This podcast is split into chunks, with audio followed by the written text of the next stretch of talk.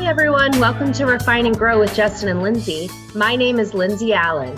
And my name is Justin Euler. And this is your podcast for proven strategies on navigating and managing work life. On today's episode, we're going to talk about challenging, difficult interactions with customers. And when I mean a customer, this could be a generally like in a B2B type situation, not a business to business scenario, not a business to customer scenario. And this could be working with a consultant working with their client company, but more than likely, this is really two businesses who have entered into some kind of contractual relationship for goods or services with one another in this particular case, we're going to talk about what it's like to be on the end where you feel like you are in the right or trying to do the right thing. Maybe that's a better way to put it, trying to do the right thing because you may not always be in the right. And you're just getting lots of pushback and it's becoming a contentious relationship with one of your customers. So, want to spend a little bit of time talking about that today and possibly kind of wrapping that around a story. To be honest with you, I've got lots of stories. Being in the services business, even with the best of customers, there comes a time in the life cycle of a project or an interaction where there's going to be some tension. Not always. I mean, I've had some pretty dreamy customers, but there's always one out there. A mutual friend of ours runs a digital marketing agency, and he primarily works with I would say small businesses and provides both goods and services and faced you know some challenging interactions with some customers. And he had a particularly tough interaction two and a half three years ago with a customer that was basically getting ready to pull the business. He and i sat down and we walked through some steps that he could take to potentially de-escalate the situation reframe the situation and that interaction led to bigger contract with that customer, more revenue, stronger relationship. And rather than losing that business, that business actually grew and expanded. That's not always going to be the case. That's kind of the ideal scenario. But that was definitely the case with our particular friend. So, a few things I'll kind of frame out for you. One, I find it extremely important in every relationship to include personal relationships to set expectations appropriately, manage expectations. If you do not manage expectations proactively, they will be managed for you and they will often work against you.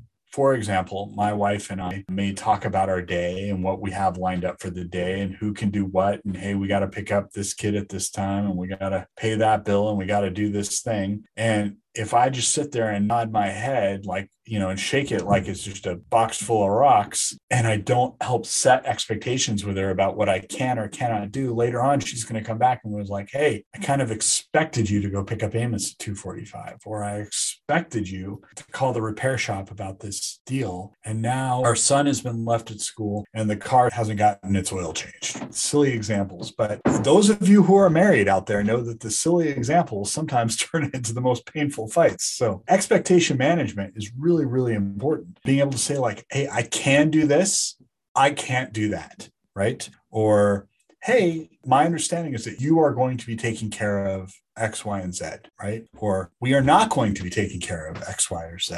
We are going to be taking care of A, B, and C.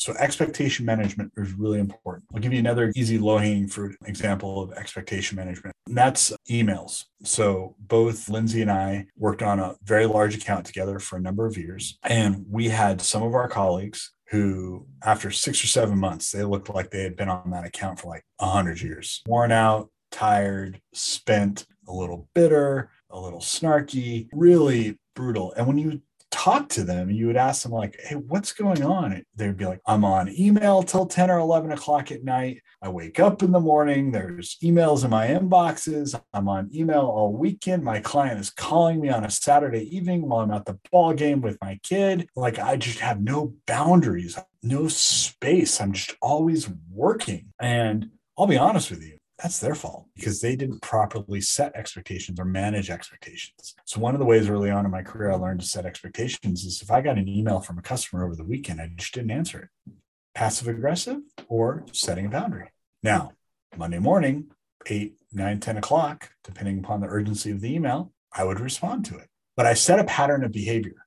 And in that way, I was managing expectations. They knew that if they communicated with me from Friday at like four or five o'clock in the afternoon until Monday morning at eight o'clock, they weren't going to get an answer. Now, there are exceptions to that technology go lives, ship dates, product launches, store openings, you name it. There are a whole bevy of exceptions to that rule. But for run state life, for just the day in and day out of life, setting clear expectations and managing that expectation, not just verbally, but through your behavior is super important. It sets, I'm going to use a word that's been very popular over the last decade or so. It sets a boundary. It says, this is where I'm going to go and this is where I'm not going to go. More importantly, this is where you're allowed to go and where you're not allowed to go. So I'm happy to go the extra mile for my customers. And there are definitely those time periods where you have to stretch. You're going at it till nine or 10 o'clock at night, and you're probably answering emails or answering phone calls. And when it comes to just dealing with an upset customer, I find that oftentimes they're upset because you likely have not properly set and managed expectations. The second thing is when you are in that difficult conversation with the customer, you really have an opportunity to either engage and respond or react. React to me is primarily emotional. And I think for a lot of the men who might be listening to this in particular, I would say primarily defensive. Believe it or not, John Gottman, we've referenced Gottman, he's a relationship psychologist, psychologist, PhD, uh, retired emeritus from University of Washington, deals with relationships, primarily marital relationships. And he and his wife at the Gottman Institute, they talk about defensiveness and talk about getting flooded when you get really emotional. Your heart rate starts to go up, your body gets tense, you start to get flooded. And so that's this idea I want to speak to about reacting versus kind of engaging or responding. When you are defensive, and we all feel defensive at times when we get defensive but when we respond out of that defensiveness when we respond emotionally and I'm not saying emotions are bad. We're not automatons. But when I say when we just react out of pure emotion and out of defensiveness, we're not really responding to the situation and we're not really engaging with our customer. And you actually stop listening. You actually stop thinking. You're just acting. It's all action. And that has a tendency to escalate a situation, not de escalate a situation. And so, to our friend who owns a digital marketing agency, that was one of his primary responses. He was so emotionally engaged. It's his own business. His mortgage is tied to his ability to make revenue. There's no one else out there but him. If he loses a customer, it's, it's a direct hit to his paycheck. He's got a lot of skin in the game. And so, when you have a lot of skin in the game or just a lot of passion and ownership of your work, sometimes your emotions and your defensiveness can get in the way of actually de-escalating a situation with your customer and having a constructive responsive conversation where you can actually listen you can ask questions you can gain insight. Just today i had someone say a very provocative statement to me and instead of reacting i said tell me more. Tell me more about that. It wasn't personal towards me but it was provocative and it made me curious. And so instead of offering an opinion or reacting i was like tell me more. It's a great way to start engaging with someone the third thing I would say is oftentimes situations escalate because we use technology improperly. We IM and we text message and we email one another. And those are all forms that are without a face. It's much easier to use invective language. It's much easier to get snarky and mean and sassy and all the negative ways over email, text, and IM. How do I know that? Well, one, I'm experienced at it. And I know that those communication channels actually are more information channels, not really communication, right? They inform, but they don't really communicate with someone. So, my big advice to our mutual friend was hey, just stop, pick up the phone. You know, iPhones actually have a voice function. Find the phone icon, hit that, dial a 10 digit number, and have a conversation with the dude. And even better, have a conversation with them and just say, hey, listen, you want to do well, I want to do well, we want to do well together. Our interests are commingled.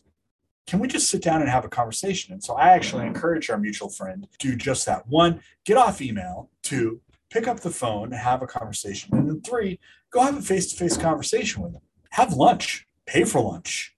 maybe bill it to them later, but pay for lunch and and have a conversation. And it was out of those couple of activities, getting off of email, going to the phone, having a voice combo, and then meeting face to face, that he was actually able to earn additional business. Now that is not a guarantee. There is no guarantee that you go from email or IM or text to a phone call that you're going to get the chance to have a face-to-face conversation. And there's no guarantee that if you have the face-to-face communication that you're going to fully de-escalate the situation because if you are face-to-face and you're still emotional, reactive, defensive, chances are you're not going to get anywhere.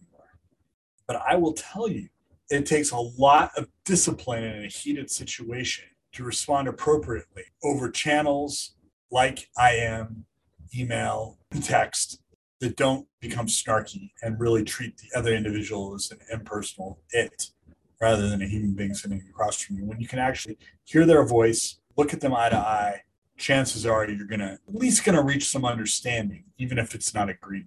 It's going to at least be civil.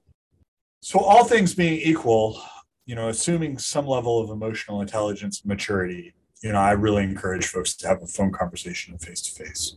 I've stated a couple of these already, just blended into what I've talked about in regards to expectation management, engage versus react, kind of de escalate, and voice and face to face conversation. But throughout your interaction with another individual in a contentious situation, de escalate, walk away if you need to, pause, don't hit send right away, wait to pick up the phone, breathe, clarify, and restate. So instead of just verbally responding to the person right away or through word, clarify. Say, so what I think I heard you say was, or what I heard was, those are great prompts.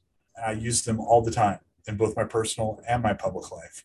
What I heard you say was, what I think I understand is, is that correct? Did I get that right? Clarifying and restating are really, really helpful tools. I already spoke to kind of setting boundaries. I think that's part of expectation management. But a helpful tool I'll tell you that will prevent contentious conversations sometimes or feeling like your boundaries aren't being respected. They're asking too much of you. When someone asks me to shift my priority or when a customer throws another thing on my plate, I'll say, hey, happy to do this.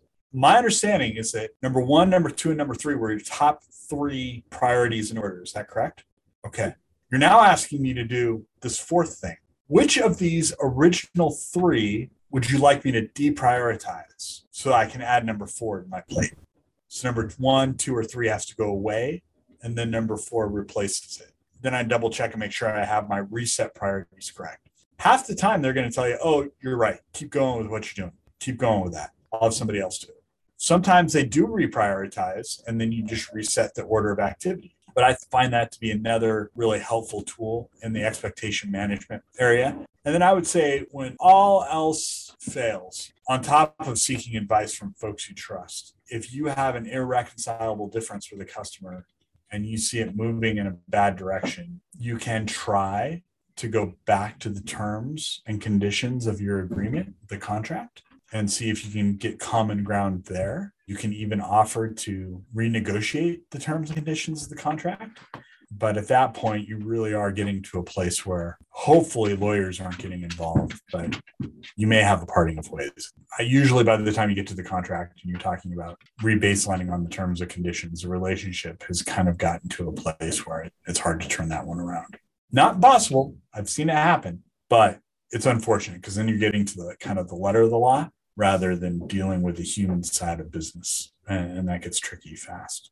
Those are kind of my big hits, I would say, around a customer. And I would tell you if you have a long-standing relationship with a customer or any human being, and you've not been through the trials and tribulations that occur in most relationships, I would probably question how really solid and deep that relationship really is. I mean, even the two people sitting on this podcast yapping in your ear right now have been through challenging times together.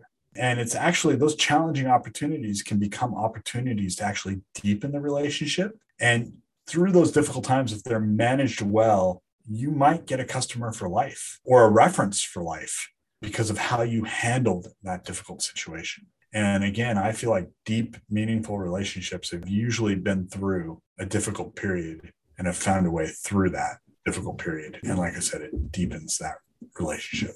As you were talking, Justin, I was thinking about where have I seen examples of B2B customer relationships that were really successful and the setting expectations getting really proactive about that. So when you're initially putting together the contract making sure that you are documenting what's been discussed in detail and is really well understood by both groups by the customer as well as the provider of the service or the goods. It's all about getting really proactive with the customer because there is a sense of sort of entitlement when you're on the customer side of i'm giving you money for a reason. I'm paying you the services and goods. And I expect a certain amount of respect and attention that comes with that. And so when I've seen businesses get proactive about how do we manage these customers' expectations ongoing, I see feedback mechanisms set up whether that be survey or check ins through discussions. I've seen really clear contacts per customer account. Who do I interact with and who do I escalate to? if needed and really clear on who do I reach out to if there's an interruption in the service or goods or something changes that I wasn't expecting typically there's some type of shared mailbox that might be looked at 24 7 by the company who has the contract with the customer. They should have some type of you can email this mailbox or you can reach out to this group and you can escalate to this group. And here's what we would consider an emergency as outlined in the contract. Not that you always want to say, well, we go back to the contract and your request isn't here right away. Like Justin said, you want to use all of the really great examples and tips that he gave for how to navigate that. But if you proactively set up feedback mechanisms, make sure that customer feels that they're supported and understanding who they reach out to, when, why, and how, and how they escalate and what the expectation in terms of a response should be, you likely have the opportunity to avoid a lot of the difficult situations. You know, you can't avoid it 100% of the time, but there's some things that you can do to proactively ensure your customers feel supported. And so then they have this positive experience with you. So when an error or a mistake, a difficult situation comes up, if they've had that positive experience up until that that point that helps sort of frame their approach and desire to continue the relationship and contract long term. Yeah. So to summarize, expectation management, super important. And that's something you have to do ongoing set it at the very beginning and continue through. By the way, I wouldn't start with like, I will do this, I won't do that. That's a really bad look when you start, but it's oftentimes it's about behavior. It's about ensuring that we understand our ways of working, that we've walked through that. Usually, when I get a new boss, one of my first questions is, What are some of your pet peeves? What are some of your sacred cows? What's really important to you? That helps me with expectation management. Engaging versus reacting helping to de-escalate a situation is super important. Getting to a voice on the phone or a face-to-face conversation, incredibly helpful. Clarify and restate. Don't just respond with a bunch of words, but listen to what someone says, clarify what you think you heard, restate it if necessary, get affirmation from the person you're speaking with. It's super helpful. And I think we both said if you've got to get to the T's and C's, sometimes a renegotiation of T's and C's and the contractor terms and conditions. Usually, when you're getting to that kind of conversation, it's getting really legal and legalistic.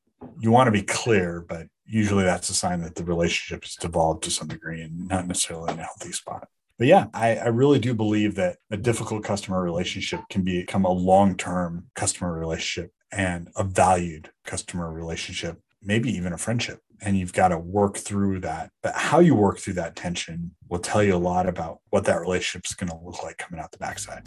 That's all for today. Don't forget to head out to our website to access additional resources such as case studies, tips and tricks worksheets, trainings, articles, subscribe to our podcast and newsletter, and more. And tune in next week for an all new episode.